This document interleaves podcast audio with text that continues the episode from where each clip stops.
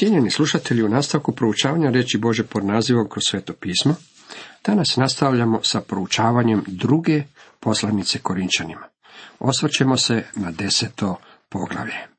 Tema ovom poglavlju glasi autentičnost Pavlovog apostolstva.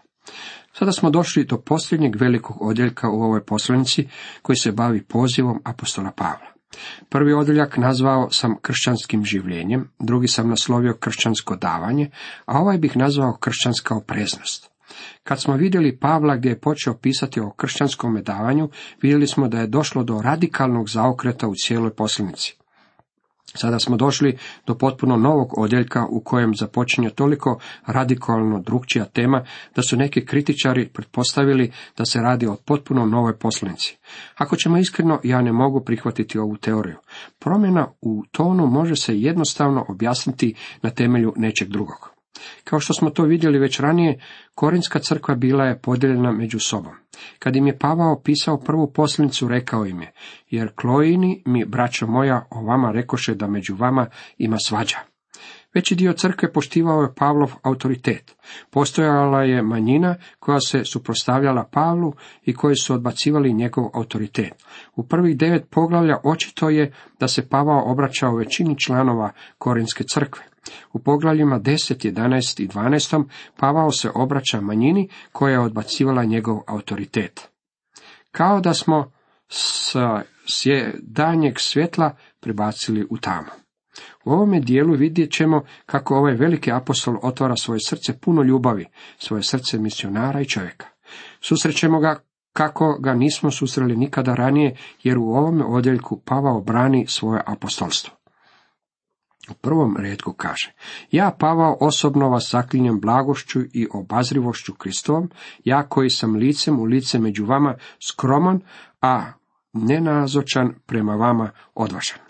Sjećate se da je Pavao ranije napisao oštro i snažno pismo kojim je želio ispraviti negativnosti koje su se pojavile u Korintu. Manjina ga je oštro kritizirala i govorila, Pavao piše velikim riječima, međutim, kad je među nama, on je nitko i ništa. Pavao ih potiče blagošću i obazrivošću Kristovom. Pavao je u Korint došao kao šatorar, nije bio na ničijem trošku jer to niti nije želio. Radio je cijeli dan na tržnici, znojio se i imao je zapravljane ruke. Radio je ondje i govorio je mnoštvu dok bi prolazili. Korinčani su govorili o njemu, on nije apostol. Pogledajte ga, on je šatorar. On je najobičniji čovjek. Dragi prijatelji, on je bio obični čovjek, međutim također je bio i apostol. Pavao je izgledao kao i svi drugi ljudi. U stvari neki ljudi gledali bi na njega s visoka jer je on radio svojim rukama. Zato kad govori, ja Pavao osobno vas zaklinjem blagošću i obazrivošću Kristovom, time želi reći da je nalik gospodinu dok je bio na zemlji. Govori nam koji sam licem u lice među vama. On nije bio nešto posebno za vidjeti. On nije bio netko i nešto. Bio je najobičniji čovjek koji pravi šatore. Zato su Korinčani bili na kušnji reći, kad je među nama, on je priprost, ali kad nam piše, onda je hrabar i piše s autoritetom. Tko on misli da jest? Pavao piše u blagosti i obazrivosti Kristove.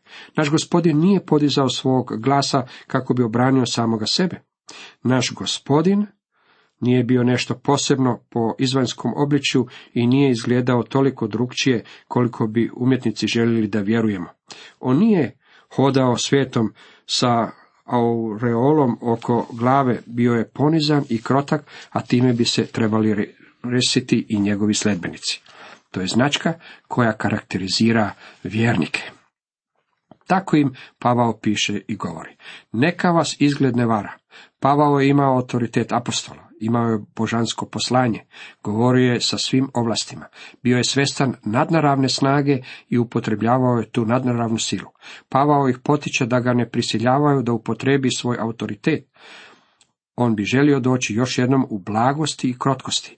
Potiče ih da ne misle o njemu samo po tijelu, Mislim da propovjednik Bože riječi danas ne treba nositi posebnu odjeću ili zakopčavati svoj kolar oko vrata kako bi svima dokazao da je službenik Bože riječi. Još uvijek nalazimo istu tendenciju među ljudima danas kakva je postojala u Korintu, Pavlovog vremena. Oni žele degradirati čovjeka koji poučava druge Bože riječi. Đavao je vrlo mudar u tome. U ovome trenutku čini se da đavao ne napada Božju riječ. Kod mnoštva ljudi postoji stvarna zainteresiranost za Božju riječ. Pa što onda đavao čini? On napada reputaciju Božih ljudi koji propovjedaju Božju riječ. Na taj način on upada, pokušava diskreditirati čovjeka. Upravo se to dogodilo Pavlu. Znam za jednu crkvu u kojoj je pastor poučavao Božju riječ. Bilo je nekoliko članova koji ga uopće nisu voljeli i kad je napustio crkvu, odlučili su razapeti tog čovjeka. S druge strane, ti isti ljudi su bili spremni uvjeravati vas da vjeruju Božoj riječi i nosili su velike Biblije pod rukom.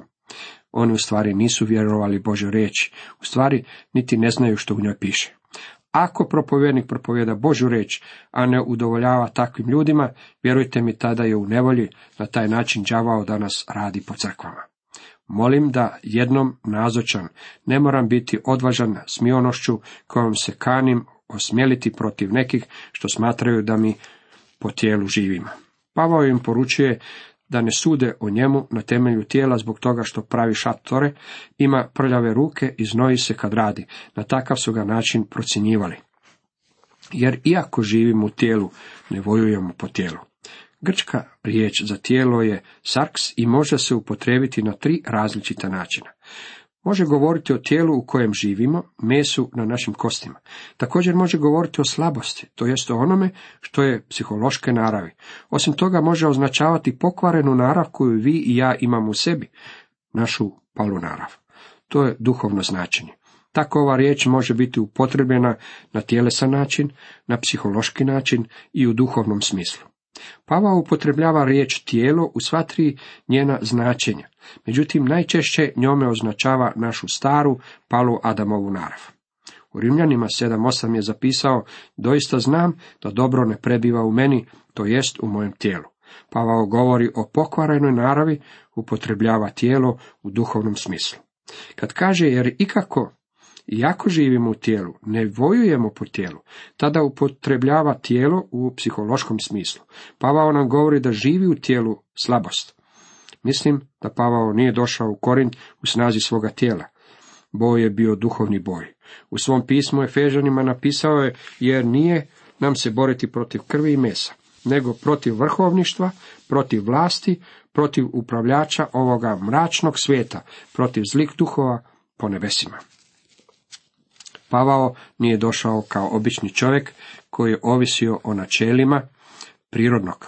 Pavao nije došao u Korint pokrenuti najuspješniji poduhvat u povijesti čovječanstva. Nije upotrebljavao metode promičbe i organizacije spojene s ljudskim naporima i snagom. To nikako ne znači da za nas ne postoji prikladno vrijeme da to i upotrebimo. Samo želim reći da Pavao nije upotrebljavao takve metode. On nije bio jedan od momaka iz personela koji upotrebljavaju svoju bistrinu uz mnoštvo navoda i klišeja i koji se uzdižu u visine lijepog izražavanja. Pavao nije došao s nekakvom antineronovskom i anticezarovskom kampanjom. Nije došao u Korint napraviti čistku. Nije došao na poziv kršćana kako bi organizirao uspješnu kampanju. Pavao je u prvoj Korinčanima 2.2 napisao, jer ne htjedoh među vama znati što drugo, osim Isusa Krista i to raspetoga. Pavao je imao dobar pregled cjelokupnog bojnog polja. Moglo se osvojiti nebo ili biti bačen u pakao. On se bavio duhovnim bojem koji je zahtijevao duhovno oružje. Ta oružje našega vojevanja nije tjelesno, nego božanski snažno za rušenje utvrda, obaramo mudrovanja. Taj je stih u zagradi i u njemu Pavao čak niti ne nabraja oružja. Duhovni boj ili duhovno vojevanje znači da imamo duhovnog neprijatelja, a postojanje duhovnog neprijatelja od nas traži da imamo duhovno oružje.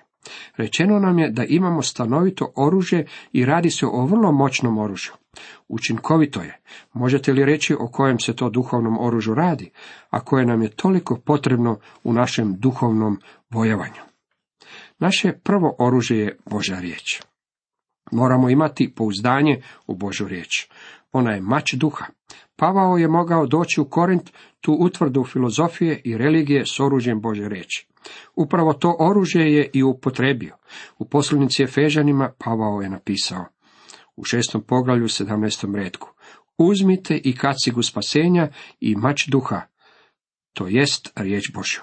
Pavao je isukao svoj pouzdani mač i pouzdano se u golu oštricu tog mača. Napisao je, ne stidim se u istinu evanđelja, ono je snaga Božja na spasenje svakomu koji vjeruje, židovu najprije, pa Grku, Rimljanima 1.16. I mi također moramo imati pouzdanje u Božoj riječi. Moramo se čvrsto pouzdavati u doslovno nadahnuće svetog pisma. To mora biti mnogo više od najobičnijeg kreda vjerovanja. Slušao sam jednog propovjednika koji je tvrdio kako vjeruje u doslovno nadahnuće Biblije. Citirao je poeziju, otrcane klišeje i drske epigrame, imao je svu silu filozofskih argumenata, međutim, nije imao nimalo izlaganja iz Bože riječi. Moram vam reći kako to nije pouzdavanje u Božju riječ, niti je to upotrebljavanje Bože riječi kao mača. Ja sam konzervativan u svojoj teologiji. Vjerujem u nadahnuće Bože riječi koje uključuje knjigu postanka, a posebno izvješće o stvaranju.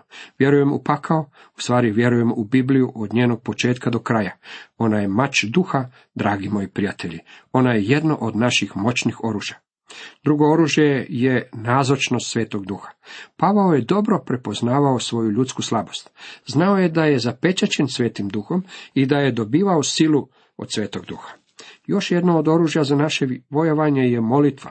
Istina je da o molitvi nalazimo jako malo u obi poslanice Korinčanima. Međutim, Pavao je svakako vjerovao u molitvu. U poslanici Efežanima molitvu navodi kao jedno od oružja za napad. U Efežanima 6, 17 i 18 čitamo. I mač duha, to jest riječ Božu, svakovrsnom se molitvom i prošnjom u svakoj prigodi u duhu molite. Poradi toga i bdijte sa svom ustrajnošću i molitvom za sve svete. I svaku oholost koja se podiže protiv spoznanja Boga i zarobljujemo svaki um na pokornost Kristu. U duhovnom vojovanju ratnici su uspješni. Kad to tvrdim, ne mislim da su pobjedonosni.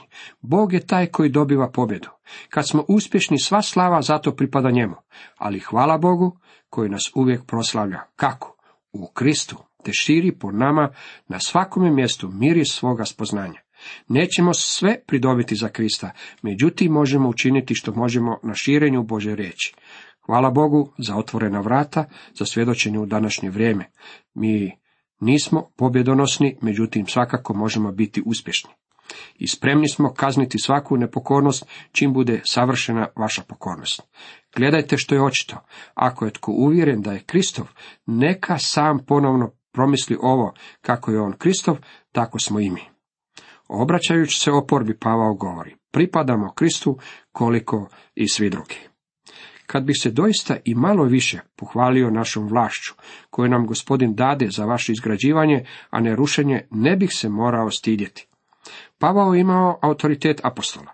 Taj autoritet nije služio tome da ih uništi, već je bio za njihovu pouku, to jest da ih izgradi u vjeri. Samo da se ne bi činilo kao da vas zastrašujem poslanicama. Jer poslanice su, kaže, stroge i snažne, ali tjelesna nazočnost nemoćna i riječ bezvredna. Pavao ne želi da njegova pisma budu odvažna i zastrašujuća, a da onda on među njima bude slab. Vjerujem da nam to pokazuje kako Pavao nije bio ono što se obično naziva atraktivnim čovjekom.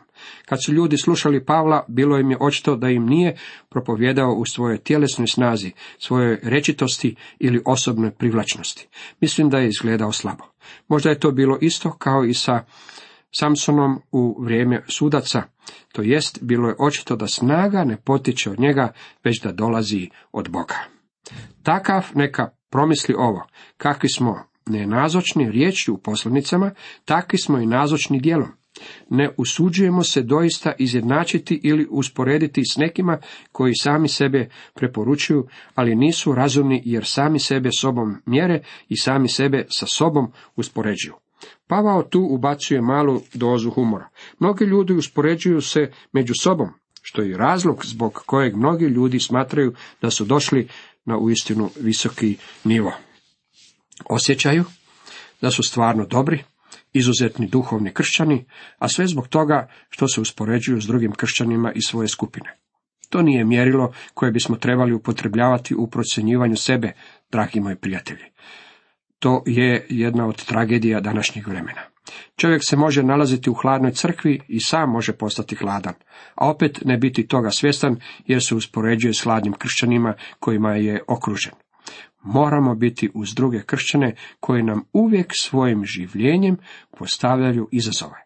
Postoji mnogo kršćana koji se nalaze u nekakvoj kliki, skupini ili crkvi i osjećaju se dobro i zadovoljno jer su svi u istom čamcu.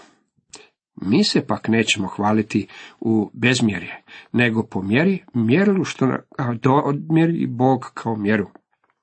Doprijeti sve do vas. Vjernici u Korintu tužili su se da ih Pavao ne želi posjetiti. Govorili su da voli provoditi mnogo vremena s drugima, međutim ne želi doći u Korin posjetiti njih. Koliki kršćani kritiziraju svog propovjednika jer ne dolaze k njima i s njima ne provodi svoje vrijeme. Oni žele sve više i više njegovog vremena. Dragi prijatelji, kad pastor provede mnogo vremena tetošeći ljude, onda trati Bože vrijeme. Mora svoje vrijeme provoditi s ljudima kojima je očajnički potrebna pomoć. Također mora provoditi mnogo vremena u Božoj riječi. Jer mi ne posežemo preko svoga, kao da još nismo stigli do vas, da prvi doista dopresmo do vas s evanđeljem Kristovim. Ne hvalimo se u bezmjerje tuđim naporima, a nadamo se da ćemo s uzrastom vaše vjere među vama i mi po našem mjerilu prerasti u izobilje i preko vaših granica navijestiti evanđelje, a ne hvastati se onim što je već učinjeno na tuđem području. Pavao ih poučava kako moraju imati na umu da je on došao k njima prvi. On je bio prvi koji im je donio evanđelje i proputovao je mnogo kako bi to mogao učiniti. Rekao im je da on nema takav način rada da dođe nekamo i onda bude pastor crkve. On je pozvan da bude misionar. Nakon što bi započeo posao negdje, otputovao bi dalje. Uvijek je išao dalje na prve linije. On nikada nije gradio na temelju drugih ljudi. Tko se hvali? U gospodinu neka se hvali. Da nije prokušan tko sam sebe preporučuje, nego koga preporučuje gospodin. Mi stojimo pred gospodinom da bismo čuli njegovu zapovjed. To nam je u stvari svojevrsno upozorenje. Nemojte nekoga kritizirati prije nego što znate koji je njegov poziv od Boga. Neki je čovjek možda nadaren za posjećivanje ljudi, a drugi za propovjedanje s propovjedaonice.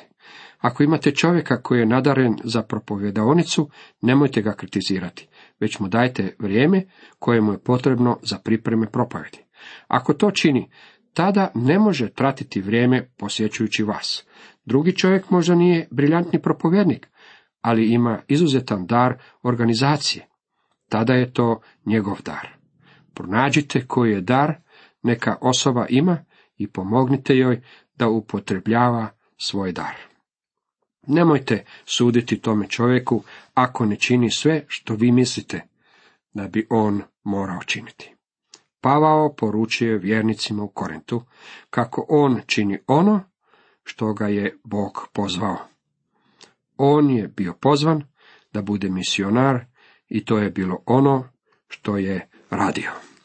Cijenjeni slušatelji, toliko za danas.